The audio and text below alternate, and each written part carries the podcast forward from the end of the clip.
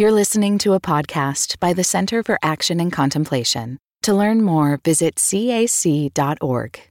Hey everyone, thank you for listening to this season of Everything Belongs. It's been such a treat for Mike and I and Corey to be in these conversations with Richard and also with our many incredible guests that we've been dialoguing with on Richard's book, Falling Upward. And there is a voice that we realize is missing is we really want to hear from you what questions, what ruminations, what thoughts might you have after listening and engaging with Falling Upward and all these conversation partners? We would love to hear how it's hitting you and anything that might be arising in you that you think would be helpful to ask Richard. So, if you have a question or a comment or something you would like us to reflect on as we wrap up this season, you can email us at podcasts at cac.org. That's P O D C A S T S at cac.org or send us a voicemail, cac.org forward slash voicemail. And that is also in the show notes. We look forward to hearing from you. Thanks, everybody. It is always great fun for us to sit down with Richard and catch up on what life looks and feels like for him today. The thing about Richard, and I'm sure you've noticed this, is he doesn't like to talk about himself. He naturally steps away from talk that feels focused on him and leads into conversation on theology, spirituality, and issues of justice. Today, we are back in Richard's living room. Mike and I pick up where we left off, widening the conversation to Richard's transition from the teacher in the spotlight at the CAC to joining a circle of teachers and a staff being empowered to carry these teachings forward alongside all of you listening. We also talk about how the CAC's evolution as an organization with all of its gifts, foibles, and obvious growing edges, can serve the world in supporting transformation and inspiring loving action. From the Center for Action and Contemplation, I'm Mike Petrow. I'm Paul Swanson. And this is Everything Belongs. Yeah, Rich, one of, the, one of the themes we've been talking about that's come up in this conversation is the center and circumference. And that you in particular are making a movement where you're going from the center of the CAC and the CAC's work to the communal circumference. How does that feel for you after 30 odd years of being at the center of things at the CAC? Just tremendous relief that I've done what was mine to do at the center. Uh, and now I don't need to keep doing it. It's it's nothing but relief. I, I don't have, I think I'm being honest about myself. I don't have a lot of control needs. Uh, I got used to being in control, but I, and in that sense, I do. But otherwise, I don't. So to be freed of it and just to give advice if it's wanted or asked for is so much freer know, Michael will come by and ask my advice, but he fully knows he doesn't need to follow it and doesn't always agree with it. And he's usually right because he reads the contemporary world much better than I do. I don't know how to read the world of organization and management today. It's so sophisticated. And I mean that as a compliment. Just the language of development of organizations and leadership people. It's a, it's an art form. Yeah. yeah. On campus, there's a life-size cardboard cutout of you it just kind of moves around. You find it in different places, and I've bumped into it at least three times, and it has scared me half to death. I've jumped time. at it. I've oh my god, because it's perfectly life size, yeah. and it when just, you see the silhouette, I, oh my god, someone's in my office. like, Richard's watching over our shoulder wherever we are. Yeah. We, but when I go, you can bury that with me. oh, I'm gonna I'm gonna sneak it into people's showers just to scare them. But uh, what's great is I'm so impressed that it doesn't feel like you're looming over everyone's shoulder. How how does that feel to be able to step back and really not feel like you need to keep an eye on everything? Relief. I, no other word comes to mind. Relief. Uh, to the point, as I said right at the beginning, that I feel irresponsible. I'm I've so given up responsibility. I feel irresponsible. I still have my damn thoughts and opinions, but uh, I don't feel a need to communicate them Mm. or to have anybody agree with me. Mm. Michael's disagreed with me enough, and I've seen he's right, Mm. that I don't trust myself the way I used to. Now, I, I'm grateful that I did trust myself when I was younger, Yeah. but I don't need that anymore. Mm. Yeah. An excessive trust of Richard's thoughts. Wow. Uh, what an expansion of trusting others' gifts. Like that's part of what I hear in this is like your gifts were so central and so we're so grateful for them and how they've Oh, thank offered so much to us in the world. And what I hear you saying now is just the deep acknowledging and respect of other gifts and how that can actually weave together for more impact potentially in the Yeah. world as we seek to, Yeah. to do our work. There's just a lot people, a lot of people, mm. a lot smarter than I am. I was smart in one gifted area. Mm.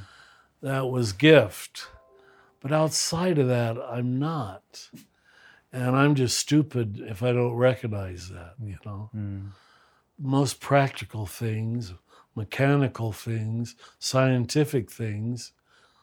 I don't know beans. You know. Mm. So I looked always, because I was top of my field, Right. I looked smarter than I was. I think. Yeah. well, the rest of our conversation is focused on the people who are smarter than you. No, I'm just kidding.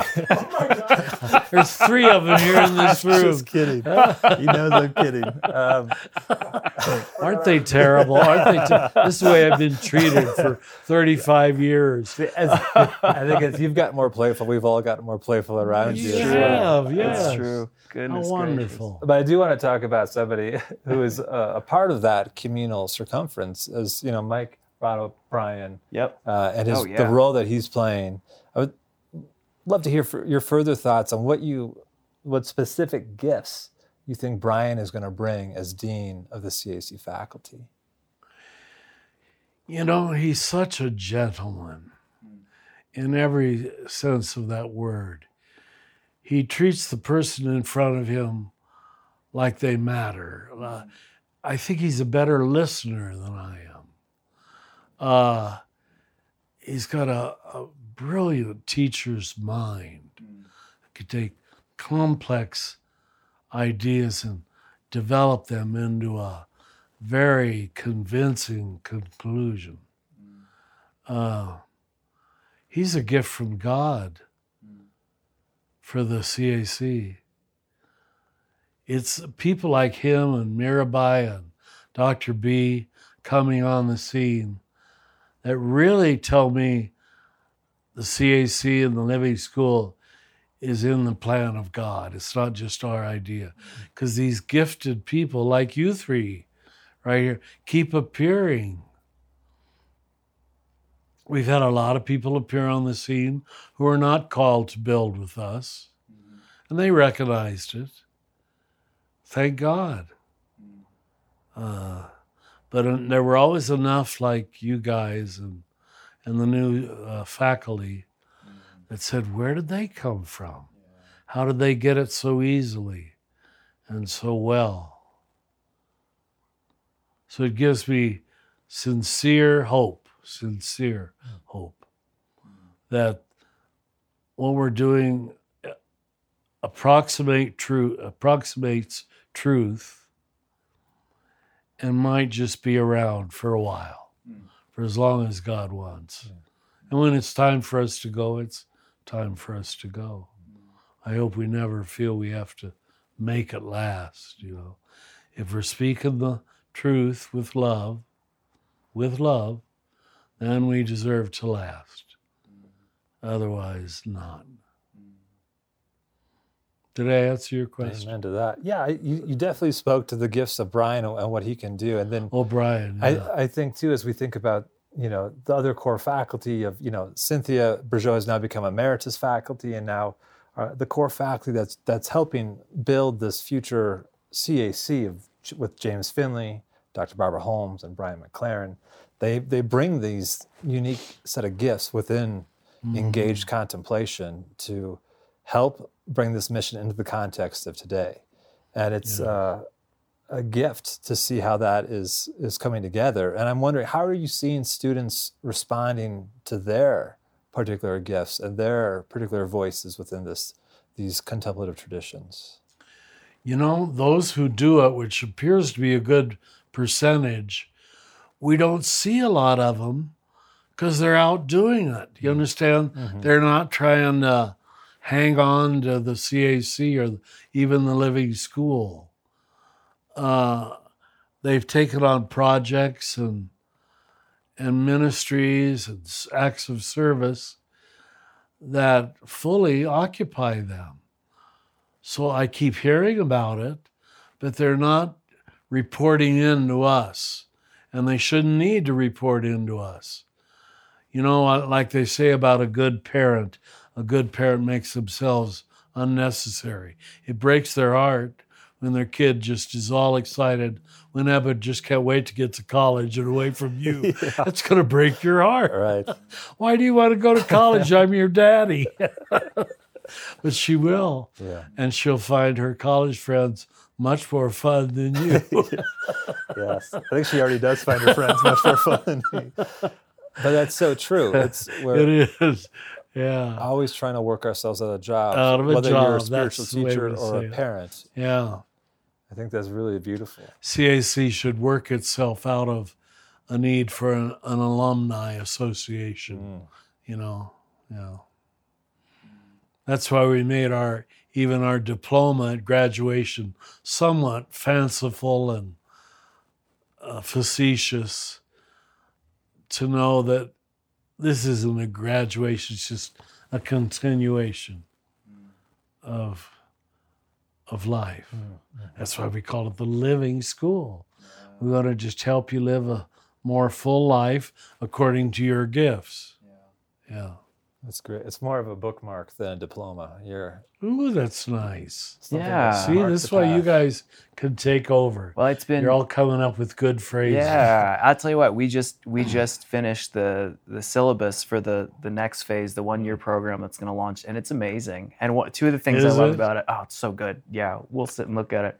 It's what a gift to work with the faculty, um, and I love this idea. Two things we talk about that is this idea of recognizing the curriculum of your life, right, and recognizing that the living school is applied in your life with it is the curriculum, and then now we're asking the question from your writing, Richard, what is my lever and what is my place to mm. stand? What is my work to do in the world? Which is great. It's great to get to ask students to think about that. I, That makes me very happy. Thank you. yeah, I have to say, gosh, Brian, amazing. And He's so good. Oh, goodness gracious. What a communicator, what a thinker, what a leader, what a teacher. And and Jim Finley and Dr. Barbara Holmes. Wow. Just what profound. I just finished Jim's memoir. Yeah. and uh, I mean how he traversed through trauma. Mm. I don't have any big traumatic story to tell, and we need people because that's so much of Yeah. the world. Jim has enough for both of you, I think. Yeah, Yeah. poor guy, And maybe a few of us. But he's a happy guy. Oh, goodness. The healing and the integration and the love that's manifest in his teaching and his life. Yeah. Yeah. And I think it's too about like, you know, Dr. B's book, Crisis Contemplation, the way Mm. that Just that word. Yeah. Yes. what it brings to the conversation of the now, of what our, our, our current context is, and the grounding of how contemplation can be such a necessity and arise in places of trauma, Mm. in communities, uh, on the margins, and just when life overwhelms in such a way that there is a contemplation that has to arrive for survival. For survival. And I think, then it's not playing church anymore. yes, You know, yeah. I have to learn a different way of seeing to get through tomorrow. Mm. Yeah. And it really it, it strikes me as it, it- thinking about what we were talking about earlier with the path of the prophet. What I see in Dr. B's teaching, mm. especially on crisis contemplation, is a communal holding of anger into sadness and sorrow mm. and the importance of I grief think so. and lament. Wow. I think so. Yes. that pain and trauma has to go somewhere. And the way that she so beautifully writes about the the flowering in life that can come from lament, mm-hmm. and it is into the unknown, mm. from the mystery into the unknown, but into embodied action, into mm-hmm. how uh, one can heal and be a part of a healing community. It is it is the best of Yes. Christian theology, I think. Oh, we're so blessed. Yeah. That's so well said, Paul. I just see so many young people, and I say they feel like, as Jesus put a sheep without a shepherd. Who is going to teach these millions of young kids that movement from anger to tears? Tears and compassion are almost the same thing. Mm, wow. How will they get there if they don't have good teachers Wow. or guides? It doesn't have to be t- teaching, models, good models. You know, as we think about the way that the, the CAC is, uh, to use a Mike phrase, moving and grooving in the world today, uh, there's a bunch of names and books and authors that are not only folks who are guests on our CAC podcasts or showing up on online courses or the daily meditations, like these are folks who have been influenced by you over the years and are now taking your work and uh, contextualizing it, um, wrestling with it, nuancing it, and their articulation of engaged contemplation in, in new ways. What is it like for you to look at, at the landscape mm, and know that you played a role in that, but are now standing shoulder to shoulder with these teachers who are emerging as kind of the next who've generation? gone way beyond me. I thought of that with Greg Boyle a few months ago, who's doing such marvelous work with the street kids of LA. And he came to speak here in Albuquerque, and I was in the front pew grinning up at him. And with the most soft voice, he said, And my spiritual teacher is here. And he looked at me. I just, come on. Mm. You're five times better than me. Why are mm. you saying that? Mm. I really was embarrassed by it. I never knew I had any influence on him. Uh, but if that's how God is able to use me to teach the teachers, hmm. uh, I'm most grateful. Hmm. it's wild when you think about the sort of conversational universe that we live in. One of the things I appreciate is my friends who've grown up in other spiritual systems. Like, and they haven't deconstructed Christianity, they have nothing to do with it. And I will hear them sometimes use your phrases hmm. And talk about their sort of construction and deconstruction of their particular spiritual path or their particular faith tradition. Or even you know they might quote you talking about the enneagram or something and you realize how far and wide your influence has gone into the perennial conversation and also how many really good teachers it's brought back there, to us. yeah. What a gift. Yeah, the uh, the evangelical world, because it gave you passion, it gave you fervor, mm. is producing a lot of them. Mm. I think, because they keep the passion, mm. but they bring a mind to it now that's different.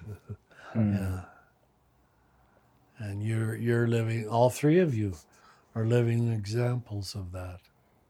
Richard, when we um, when we look at the staff at the CAC today, knowing it's forty odd folks uh, gathering around this mission and seeking to serve it in the world, and you know these expertises that are as varied as one can get. Some are theological and spiritual. Some are in uh, podcasts and broadcasts. Some is in, in uh, engagement with our, our constituents. Like it's the whole field.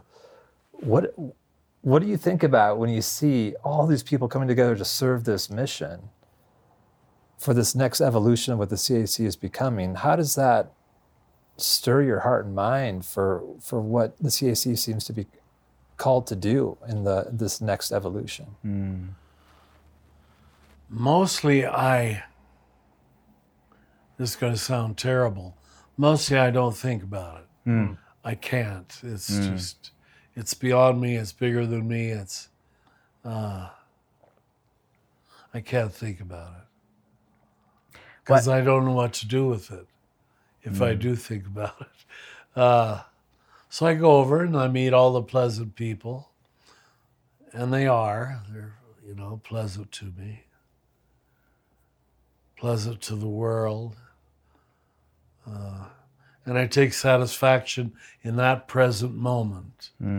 But as to where this is heading or what this means in the grand scheme of things, I don't I don't have a clue.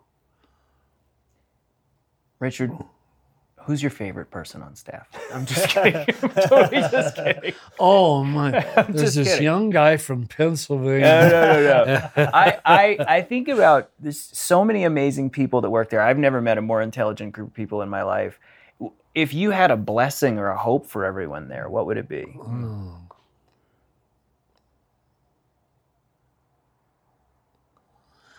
That they wouldn't become cynical. Hmm.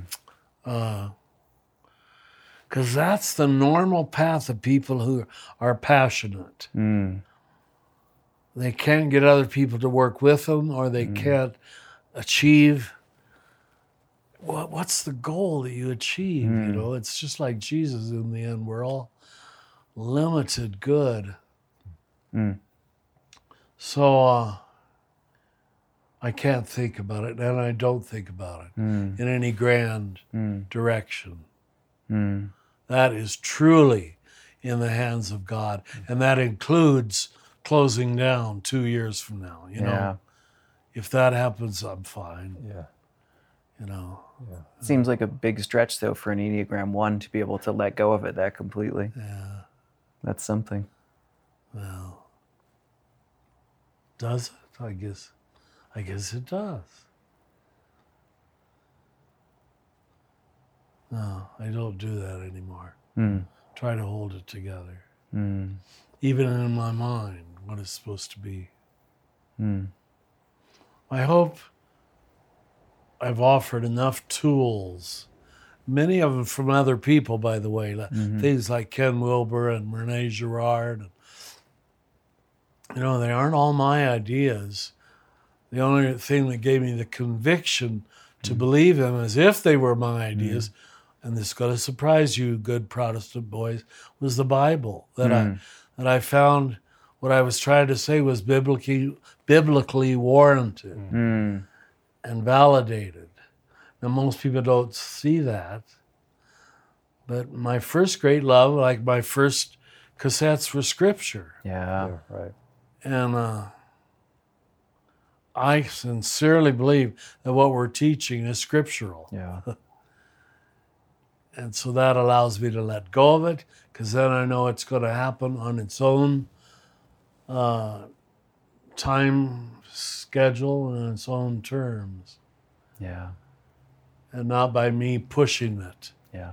or putting my name to the bottom of it. There's a name that's come up a couple times in our conversation. The other Michael, Michael Poffenberger, our mm-hmm. executive director, and you've been talking about how you no longer feel like you have to hold it together. I don't. And I think of Michael in his position being that one who's holding it together organizationally. That is part of where his gifts reside. And you know, seeing the two of you and you have a very close relationship and you tease each other, you sharpen each other, you dream together and you love obviously love one another. Do you know what it was about Michael first that first allowed you to wholeheartedly trust him in this season of transition at the CAC? Well, first, I have to admit that I was impressed by his clearly good mind. Hmm. That he would, just his little ticking mind, would take a new idea and search for objectivity. This is not just a sentiment or not just a feeling. And I think he got that from his good education at Notre Dame. He got the best of Catholic social teaching. So I knew we were on the same wavelength. But he got it from another source other than me. And all I was doing was validating it. Uh, then, you know, as a one, the people I'm drawn to are sevens because they're what I'm not. I don't know how to be happy go lucky until the last couple years. Uh, and maybe some of that's rubbed off from him. I don't know. Um, but it was his mind is somewhat hidden spirituality. Most people, when you first see him, wouldn't think that he's that spiritual a person because he makes light of so much. But taking long car trips with him and in depth conversations, I really know he is. Hmm. In fact, he, he so- showed me a picture that was online yesterday of his confirmation picture. He's this fat little boy. and he's got he's got a bishop putting his hand on his head and that he would even keep that the moment he was confirmed. It still is meaningful to him. Uh, the catholic skeleton holds him even though he doesn't care much about most most of the specifics that most Catholics are concerned about. Hmm. And I see myself in him. I'm the same way. I'm I'm not Catholic at all. Hmm. And yet I'm overwhelmingly Catholic, and you know that. Yeah. Yep. It probably gets to be too much. I, I can't think except inside of that big fleshy skeleton that was given to us. Uh, and of course, you know the reason I'm Catholic is precisely because it is very often Catholic, universal. Yeah. And my life has been a search for universal truth, truth that applies everywhere, not just to white people or gay people or straight people or black people or any specific group. Hmm. So, uh, yeah, I think it was his mind,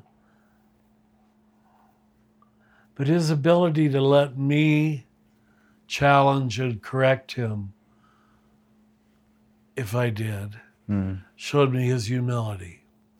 And when you see a very smart person who's also humble, hmm. that sold me. Mm. He's the kind of leader we want mm. because he's not going to get stuck on himself. Mm. Uh, I've seen too much pride in the clergy of all denominations. And so, this ability to be lighthearted, allow correction. Very early on, he told me, you know, what is it you want the CAC to be? I've come here to serve that. So he had the humility to honor my gift and to trust his own hmm. at the same time. Honor mine, trust his own. And ask questions like, Richard, were you ever, do you take any responsibility for the fact that some previous directors left angry? Hmm. And I'd have to say, yes, I do, you know. I'd have to face my own faults. Mm. Oh. But that ability to receive correction, not just from me, but from the tradition mm. and for him to see that his millennial American bias was a great big bias too mm-hmm. that had to be overcome. Mm. Uh, he, he makes fun of millennials around me more than I do. he, he says, if it isn't about us, we're not interest, interested in it. uh, it isn't true, but am I answering your question? You are. I think you, you're uh, offering Oh. a great uh, snapshot of Oh, of Michael's leadership and and yeah, the gifts you see in it, and just the, the humanity you see in it. For yeah. and I think that's part of. I'm wondering as we even expand out beyond Michael too of um, staff and those listening to this right now, and your friends near and far. And this is a phrase that Mike has come up with, which we really is at the centerpiece of this podcast of how do you think that all these folks, staff, listeners, friends, can live your teachings forward? As you move to the circumference and more folks start to take on this work, how can we live your teachings All right, forward? the phrase that just came into my mind, I don't know if it's the best or right. Stay close to the bottom. Now, understand bottom on about 10 levels there the earth, the poor, your own shadow self. Stay close to the bottom. Don't get pulled into flights of anything, flights of mm. anything. Icarus, Mm. flying too close to the sun. And I think I especially, you know, so much of my work for years was men's work. I especially want to say that to young men. Because what I've seen again and again is men are by nature ambitious. They're career oriented. They're they want to be make a flash, you know. I probably did too. My way was to be a priest, you know. Uh, so if you could stay close to the bottom, your shadow self, look, keep looking at the dirty earth beneath your feet. Remember, human and humble come from the same root as humus. Those will be people who will sustain whatever it is I tried to teach, not just people who quote the Enneagram or spiral dynamics or, or Ken Wilber. Uh, and the primacy of love. If our justice work is not loving, it isn't justice. yeah, that's the way God justifies us is by loving us hmm. at ever deeper levels. So that's the way we got to love the world and bring justice to the world, not by anger, but by hmm. love. But anger that, I mean, love that might have been first elicited hmm. by anger, the mistreatment of black people, or you know, or the humiliation of gays, or whatever it might be. You start with that anger, and you let it be softened, let it be balanced, and you get to the the love. Hmm. Then you're a prophet. Hmm. Love that, Richard. I think about our whole conversation and what you just said there and the connection of human and humus and humor, Yeah. right? And all of that from that word humus, which means, does it mean ground? Earth? Earth. Yeah. Humus is Latin. Yeah. Yeah. Soil. And the earthiness of that and the groundedness of that. And and telling us to hard to stay grounded. it? Yeah, You stay can't grounded. go wrong. Stay And grounded. now here it's the very earth on which we stand Ah. that our future is depending on. Yeah. And the encouragement to stay grounded in love. And and I, I appreciate the buoyancy of the humor that's come out in the in the in the gravitas of this conversation. You conversation. guys bring it out of me. Everything Belongs will continue in a moment.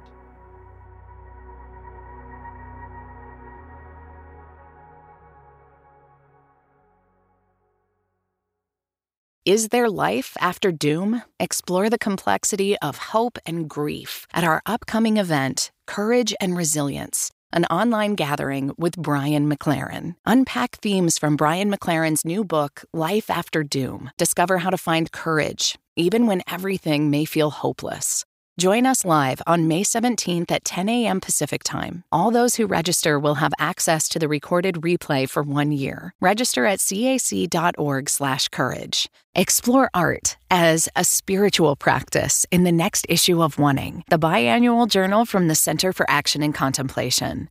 Oneing, Art and Spirituality, features images and reflections from leading actors and musicians, including Scott Avett, Josh Radnor, Lourdes Bernard, and more. Get your copy today at cac.org slash oneingart. That's cac.org slash O-N-E-I-N-G-A-R-T. Have you taken an online course with the Center for Action and Contemplation? Explore the intersection of ancient wisdom and Jesus' teachings in The Divine Exchange, an online course featuring Cynthia Bourgeault. Fully embrace divine interaction each day, starting June 16th.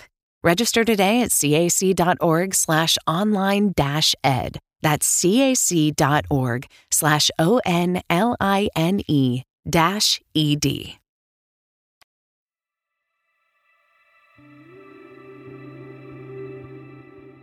Two months have passed since our conversation in Richard's living room. At this point, we thought we'd bring you into our conversation with the CAC Executive Director, Michael Poffenberger, which was recorded in the staff break room at the 2023 Living School Symposium. Here, Michael joins us to expound on the imagination of what is institutionally possible with the direction we are headed while seeking to stay grounded in humility, wisdom, and joy. So, Michael, who or what was your introduction to Richard, first of all, and then eventually the Center for Action and Contemplation? Yeah, so I was in my 20s working in um, field of human rights, doing policy work essentially, focused on trying to prevent different forms of mass violence against communities uh, in East and Central Africa. And I grew up Catholic, had studied some of the mystics and been part of the Catholic worker when I was in college. So I was, I was formed by the contemplative and social justice traditions of the church. But to be totally honest, when I left college, I think, you know, I was left with all these different questions about what kind of spiritual path I wanted to follow and really made my work my path. And to me, what was most real in the world was encountering this form of suffering and believing that, you know, it's inherently a meaningful act to try to move in the world in ways that, that heal suffering. And, and I thought, at least, I thought it was that simple. But, you know, we talk about these different stories that bring people to CAC, and mine is, uh, you know, there's many different versions of it, but essentially it was, it was what Father Richard in his men's work talks about sometimes as this crisis of limitation and coming face to face with learning that, that I could help and do things that positively contributed, but also at the end of the day, these realities were not things that I could stop myself. And that seems really obvious, but for me, coming from my background in my 20s, working in DC, it was this real I don't know how to grapple with that because I'm, this is my identity, this is my purpose. And it was a moment of a, a real kind of crisis about that because I could feel just how attached I was to this idea that I had to try to solve this. That a mentor, a real trusted mentor, a guy named Bob Sabbath, encouraged me to attend the Rites of Passage, this wilderness retreat that, that Richard helped design for men. And it was there that I, that I realized that in some ways my work had become a defense against the reality that I'm I don't have control over so many of these things. That there's aspects of, of life and what Richard calls initiation into the reality of our own powerlessness that's part of our path of growth and transformation. And it was so fresh and so different from anything I had ever experienced before. And I look back and I don't I don't think I really knew it at the time, but that was one of those before and after moments in my life where I had come into contact with a form of wisdom that drew on a tradition that I thought I was familiar with, but in fact was very different from anything I had ever experienced. And that just drew me right in. So I hadn't yet met Richard in person, but started organizing with a group of other guys in the DC region these wilderness retreats for other men and leading other men on these uh, experiences of initiation. Started a small group, a centering prayer group in DC with some other activists um, who remain close friends and, and kind of allies in this work to this day and through that got to learn about the cac and, and eventually a few years later got to meet richard in person hmm. that's so fun to hear that background and all that groundwork that was laid before you came to the cac and joined the staff which uh, correct if I'm wrong. Is it ten years ago now that you became executive director? Yeah, tw- well, nine years. Yeah, nine years. Almost. Nine years going on ten. Can you recount what you were thinking and feeling about Richard and his work when you first stepped into that role at the CAC? Yeah, as I'm sure many people in our community can relate, there's just this electric feeling when you meet something that is so real that it, kind of reveals the disillusionment that you didn't even recognize was there in relationship to what you knew in the in the past. And that was my experience of meeting Father Richard, becoming part of the CAC. I was on the board as a volunteer. You know, I remember sitting in those first board meetings, and you just have this sense of like, I don't know what this is or how to describe the gift of what this person is trying to bring forward in the world, but it's real and it touches the ground in a way that I, I didn't I didn't know how deeply I needed.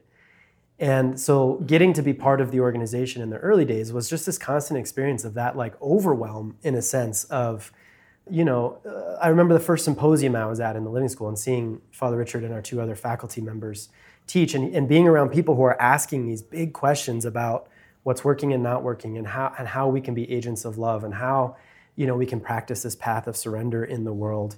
And it was just it was just electric, and it felt like such a privilege. Um, that's all. That's all I remember. It was very humbling to be in that room. Uh, that's so fun to hear. And ten years, have, almost ten years have passed. How do you feel about that now? How do I feel about which part of that? I guess all of it. I mean, the work and, and, and Richard's continued impact on the world. How has that shifted for you in these ten years that you've been such an insider into the work that Richard has brought to the world? I have had the chance to build an actual, you know, what I consider, I don't know if Richard would say the same, but meaningful uh, of course relationship. meaningful friendship with, with Father Richard and to accompany him through a period of both of our lives that has been significant. And yeah, you know, I, I think there, there was a period where that that kind of it's like that initial it's almost like a romantic relationship you know like you you fall in love with something and there's an infatuation phase where it's just like oh my gosh this is incredible.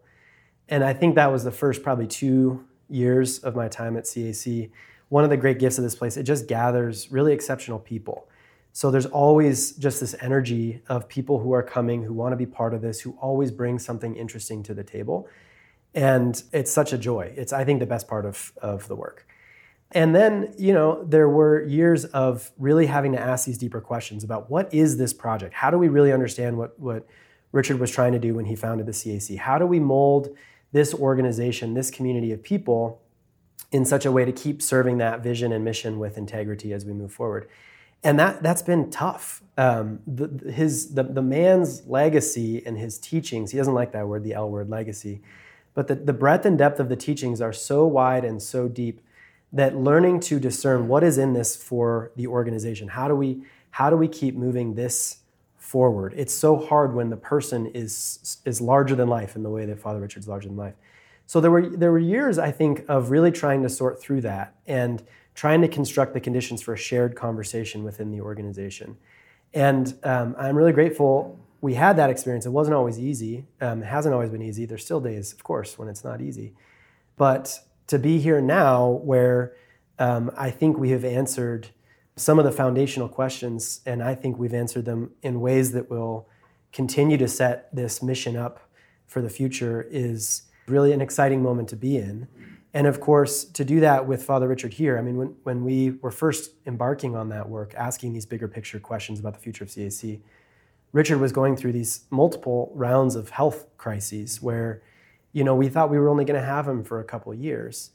And so the gift of being where we're at now and moving this work forward, and that we still have the the the joy of our founder walking alongside us in that and getting to go on occasional road trips with him where we get to hash this kind of stuff out it's like the best case scenario um, so uh, you know, we've moved through the infatuation to the the reality check of like, you know, organizations are organizations, and there's a lot of work there that we've got to do to figure this stuff out.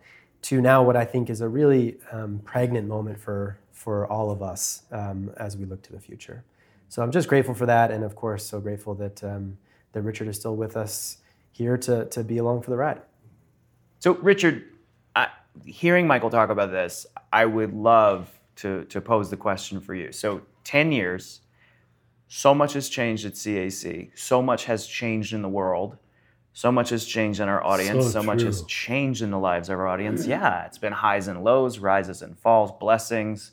I'm sure some things that have felt like backbreaking transitions, wounds and wisdom, all of this.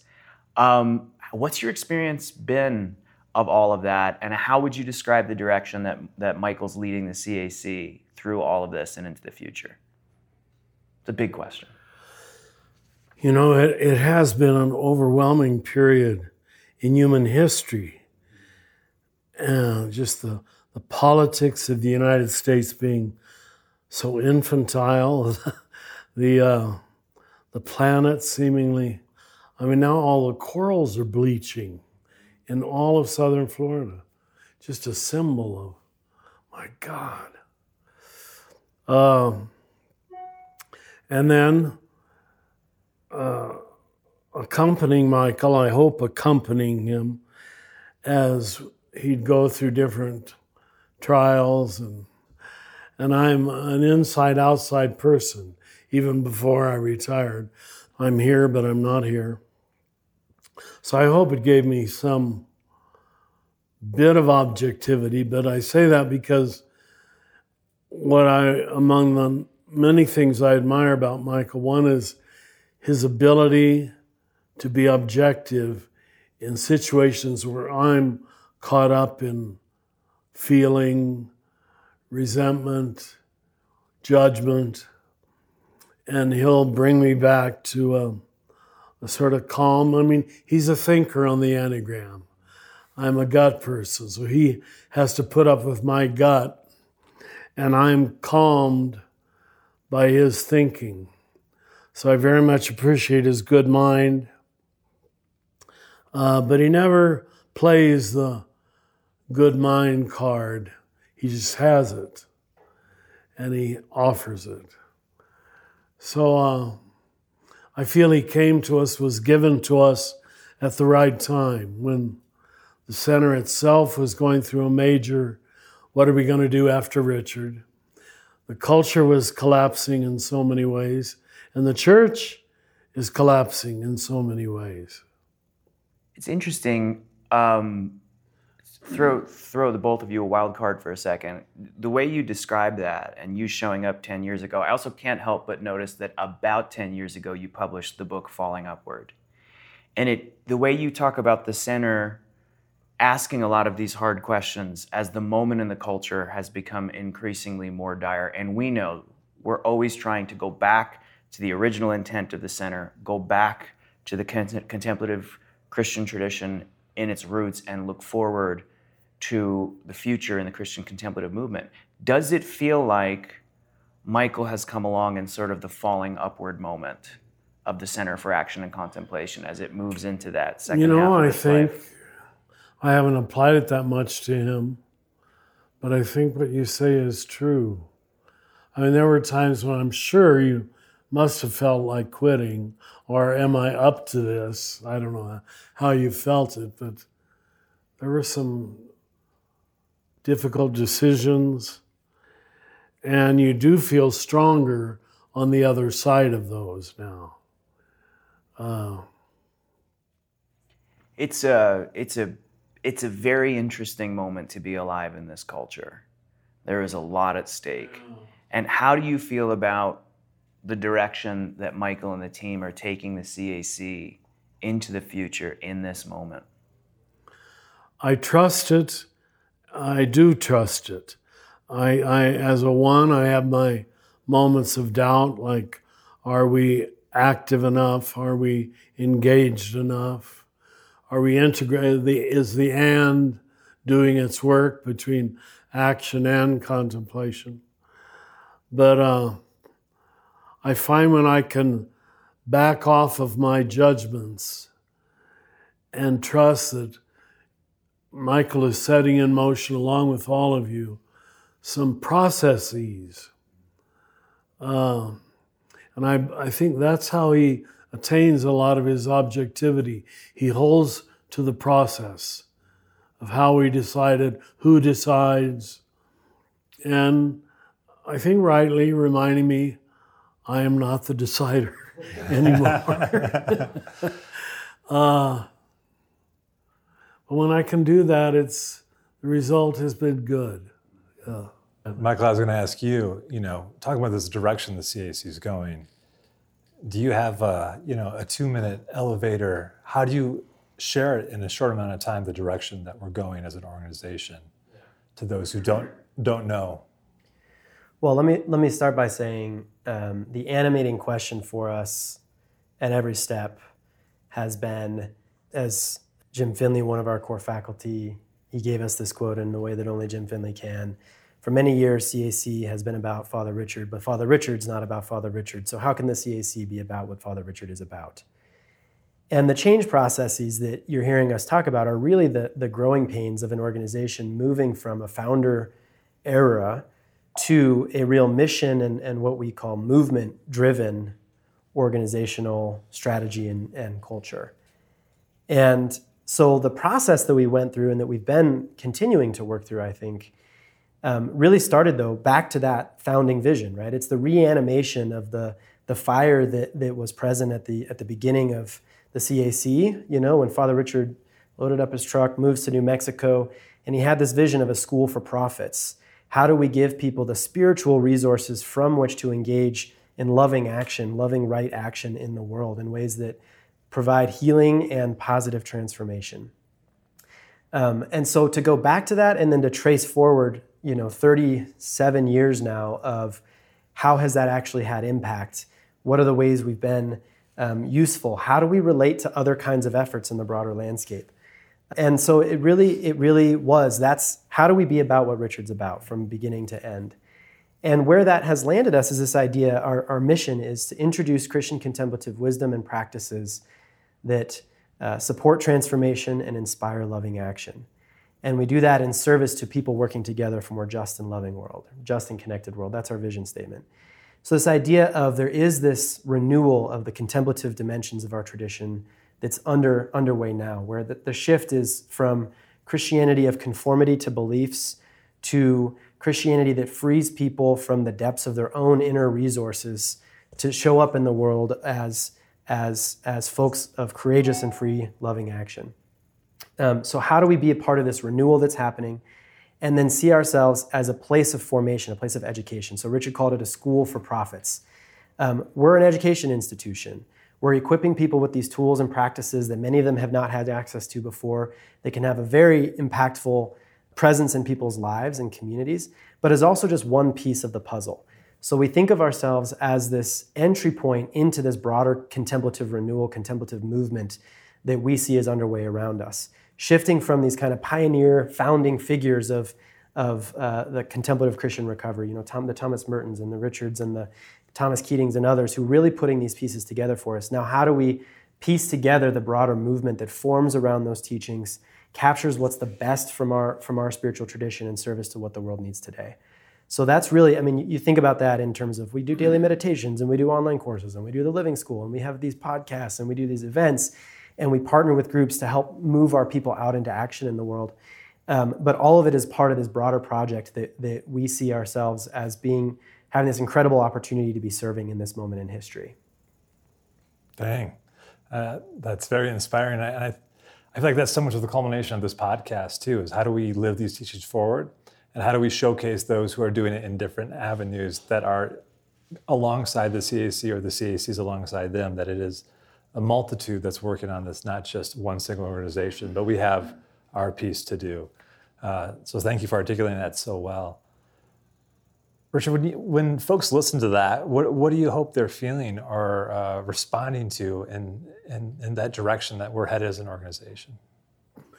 Well, I hope they hear the fervor and the uh, intelligent commitment in Michael's words uh, because it is going to be important when I'm gone that, that you know there's some something to trust, and it doesn't have to be requoting me all the time, but there's something that Michael symbolizes that I can bless, and um,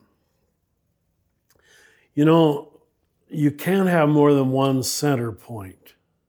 Let me explain. That's what monotheism did for Western civilization. To have several center points is a contradiction in terms. If it's a center point, it's got to be one, or, or it's not the center. And that's the only advantage to having a, a founder still alive that you don't have to say, okay, Should we follow Meister Eckhart? Should we follow Dorothy Day? Should we follow whoever? Jesus? Well, I hope I said we're following Jesus. And yeah, I gave it my unique interpretation. But that gives you a center point that keeps you together instead of people two years after I'm in the grave saying, Well, Richard was weak on this, which he was. Richard was faulty on that, which he probably was. But you're, you're sort of stuck with your founder. It's the same way we are with Francis. We now realize Francis was neurotic about poverty, just neurotic, but he was still Francis. and uh, you you already know my neuro- neuroses. Don't mention them all in one phrase. But uh, one center point gives a group a way to hold together. Yeah. And we can bring that quote out of you the Richard quote of don't quote me. Don't always just go oh, back to my quotes. Richard quote. says, don't quote. Richard's most famous quote is "Don't don't just go back to my quotes." Yeah. That's fantastic. It's interesting hearing all of that. I I can't help but wonder what does then success look like 5 years from now, 20 years from now with or without Richard, Richard here physically or in spirit. What does it look like if CAC actually successfully moves into what it plans to do? Yeah. I'd love to hear Richard's answer on this one too. We always come at these questions from such different angles. Um, you know, one thing I want to say, we were talking about that whole idea of the institutional falling upward moment in the midst of what's happening in our on our planet. And I do think that's true. The, the the inklings that we had 10 years ago now, you know, in terms of what the need was going to be for this work have only grown. And you see that, you know, in our living school, people come to us hungry for more. And sometimes they come to us because they want us to meet this set of needs. But, but the, it's become more and more acute the sense of decline of traditional institutions, the, the recognition that the ways that we have functioned to date are, are no longer working. And you can apply that in so many different contexts in politics and economics and the way that we really, you know, ecologically, and especially, you know, for us in our religious institutions. So we're in the midst of this collective falling upward moment, and, and then institutionally CAC working through some of this. And I would say for me, there's a personal piece of this too, of of you know, I was driven for so many years by how do we find the right answer to what the identity should be for CAC and how do we clarify that. And I think that energy helped in some ways because it, we needed to figure out that path for CAC moving forward. But but also um, th- there's a personal piece for here for me in this of recognizing that we want to set goals, we need parameters, we need a vision that's animating us, and then we also need to make room for the spirit, uh, to, to use maybe an overused term, and uh, to be attuned to our environment, to each other, to allow room for the communal discernment to help shape how we how we co-create this with each other and with our broader landscape and environment as we move forward. And that's been a huge learning curve for me to, to balance out that drive for clarity um, that sometimes tilts over into, I think, a need for control with the, the, the surrender and the recognition that everything is always a work in progress. There is no completion here, there is no success here, you know? So I'll just say that's something I'm working on as a leader and that I think is going to be an integral piece for us as an organization.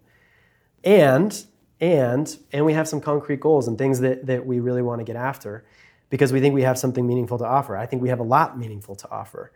But just on a, on a few practical things. So, one, I, I, uh, we talk about ourselves sometimes as a front door. We're really good at, at introducing people at scale, you know, through these teachings that, that have such an impact in people's lives. So, you know, five, ten years from now, how do we think about contemplative Christianity not as a niche thing that people discover after they've connected, you know, 10 other dots, but actually as um, an established and accessible pathway of spiritual growth and transformation in our broader landscape that's recognizable, uh, that people can actually access and participate in in meaningful ways. Our top line goal for the next five years is, is to kind of reach a tipping point in how many American and Western Christians uh, um, are participating in a contemplative path. You know, there's social science research that talks about 3.5% is this tipping point of popular participation before you have these seismic shifts in attitudes and awareness towards any number of different topics throughout history. So, how can we help foment the conditions for this catalytic uh, growth of a contemplative Christian path uh, in our broader landscape? To do that, I'll just say there's two things that I'm, I'm really focused on. I think our, our, our team is building out some amazing, amazing programs that I'm just super excited about. How do we offer this wisdom in ways that are helpful, relevant to people's lived experiences, greater diversity of lived experiences? You know, break out the box, so to speak, of, of where we've been as an organization. But two things that I want to name in particular that I think are key to that. So, one is continuing to build on the partnerships with our faculty. Father Richard has handed off the baton formally now. He's no longer the dean of our core faculty. Um, we're, we're starting to establish a broader faculty that is more engaged in the day to day life of the organization, who are all firmly grounded in Father Richard's vision and teachings, but also bringing their own gifts to the party. Um, and I think continuing to grow and diversify that faculty is going to be just integral for where we want to go in the next few years. Wisdom is arising in so many different contexts. This isn't about you know the Catholic wisdom and the Baptist wisdom. It's about people drawing, you know, in that in that idea that the mystics speak the same, you know, have more in common with each other than they do with many folks in their own uh, in their own individual tradition. So you'll see just a great amount of diversity um, uh, in the teaching and, and lived praxis of our faculty. I think that's key. And then secondly, as we continue to deepen and broaden into our own programming, how do we build relationships that help people who are moving through our programs and want to engage in different ways with other partners out in the broader landscape? Um, you know, when we talk about our contemplative movement, um, it's still in early stages. It's still in that, you know, Richard has this five M's framework from, you know, forgiving the gender specific language, man to movement. You know, we're in that trying to build out this ecosystem so that folks can have a local community of practice, can take engaged social action, can be part of communities that are really working to apply this wisdom out in the world. So, those are two things that I think are going to be critical for really seeing the full impact of the programs and core mission that we have as an organization take root and flourish out in the broader world. Dang, that's awesome. You said you, you want to, you're curious to hear Richard's take yeah. on that as what, well. Richard, what would, what, how would you define, what does success look like for you five or 10 years out from now? You know, it has much more to do with the energy and the attitude. Uh, I'm writing this book, as you know, on the prophets, and it's probably going to be interesting. That's my last book. Of course, I said that before, didn't I? but this one is. Uh, it struck me that you can't be angry and happy at the same time. And even the prophets had to learn that. What enchanted all of Europe with the Franciscans in the first 10 years, I mean, we were in all European countries, was they were called the joyful beggars, that they maintained joy. And that is not a quality you find in most progressive liberal people. Most progressive people are cynical, and distrustful for a hundred good reasons. So, if however many years from now, whatever our shape is, whatever our numbers are, doesn't matter as much as that we haven't lost our joy, our joyfulness um, in God, first of all, and in nature, which is God's creation and human beings, which are God's leaders of creation. At least we were supposed to be. So uh, if if if whatever you do after I'm gone keeps you still happy, and your anger at injustice, because that isn't going to go away, doesn't override the happiness. And I, and I do mean happiness about spiritual things, not just, oh, CAC can throw a good party. I don't mean that. But we can. But we can. Let's be clear. you know what I mean, yeah. Uh, to maintain spiritual joy is different than just normally what we call happiness. Um, Richard, I've, I've, oh, go ahead. well, that's all that's coming to mind. Richard, I've heard you talk before about one part of that, which is how how we learn to relate to our own failures or learning experiences, and uh, and can we even as an organization, in a sense, laugh at ourselves um, or with ourselves along the way. I've seen that in you, and especially as you've gotten older, just Gotten more neurotic. just the absurd, the tragic absurdity of things is Yeah. at some point so true. at some point you've got to find it funny. That's sincere in me. The absurdity of it all doesn't anger me, it just makes me want to laugh at it. Yeah. You said that at, I don't remember. You probably don't remember, but you said that at Conspire that What did I say? that you hope that we can um, laugh at our own Oh, mistakes and shadow. Yeah.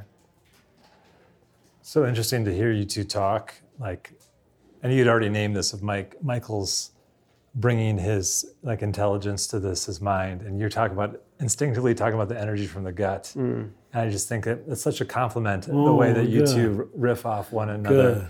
And I think there's already so much heart in the room that gets brought into it. So it's fun to watch Good. these angles. Yeah, exactly. Uh, these angles come together, and one might call it the body of Christ, even the way in which the, the diversity of the body can come together. The eye cannot say to the hand. Yeah. Yeah. Well, and I, I appreciate one of the things we talked about in a previous episode, uh, Michael and Richard, is is the idea of thinking of CAC and the teachers that we work with as sort of this contemplative laboratory, where we're trying to find things that work that we can pass on to people. How do you take contemplation that's an ancient practice that's existed in monasteries and give it to people who are trying to be still in a chaotic world, right? And so I love the permission in any good laboratory, you need to be allowed to try things that aren't going to work.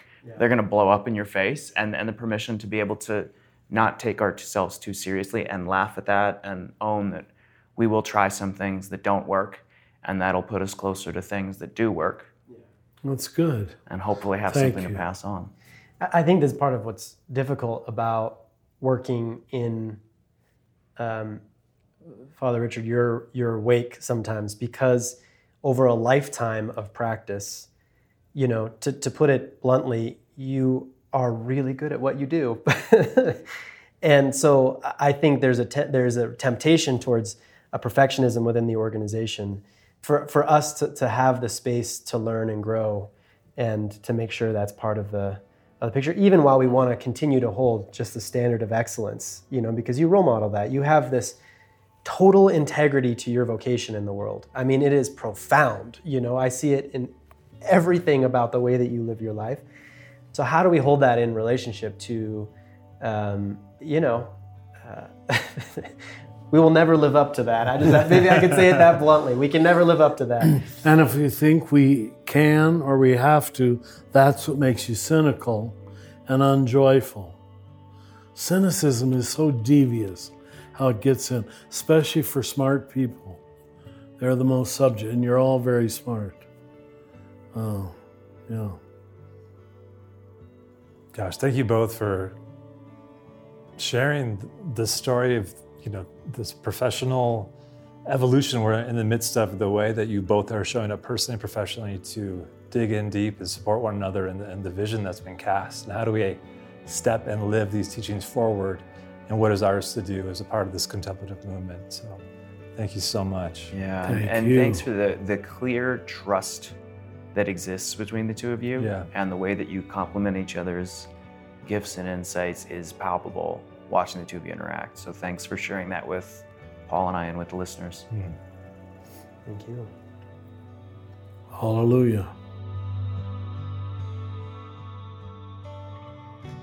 We hope you enjoyed catching up with Richard, how he is doing, and what is enthralling him these days, and an insight into the CAC's direction under Michael. One major step of that direction is this how we at the CAC are introducing Christian contemplative wisdom and practices that support transformation and inspire loving action through the expansion of our core faculty. In our next episode, we'll be joined by Richard and introduce you to our new Dean of CAC faculty, Brian McLaren, where we talk about our faculty and the unique role spiritual teachers play for those who call themselves students on this path.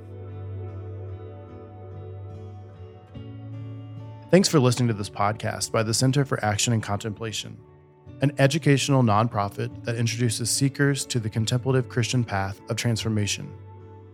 To learn more about our work, visit us at cac.org. Everything Belongs is made possible thanks to the generosity of our supporters and the shared work of Mike Petrow, Paul Swanson, Talitha Baker, Mikkel Chevrier, Izzy Spitz, Megan Hare, Sarah Palmer, Barb Lopez, Brandon Strange, and me, Corey Wayne. The music you hear is composed and provided by our friends Hammock. And we'd also like to thank Sound On Studios for all of their work in post production. From the high desert of New Mexico, we wish you peace and every good.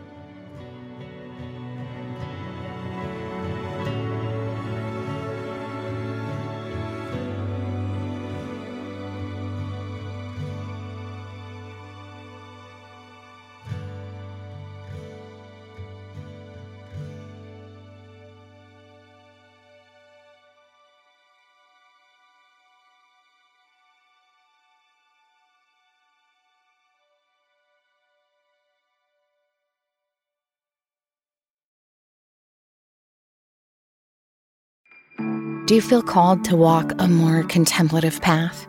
The Center for Action and Contemplation is an educational nonprofit supporting the journey of inner transformation.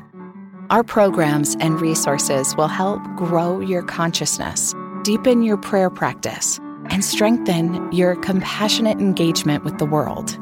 Learn more about our resources, such as publications, podcasts, email series, and events at www.cac.org.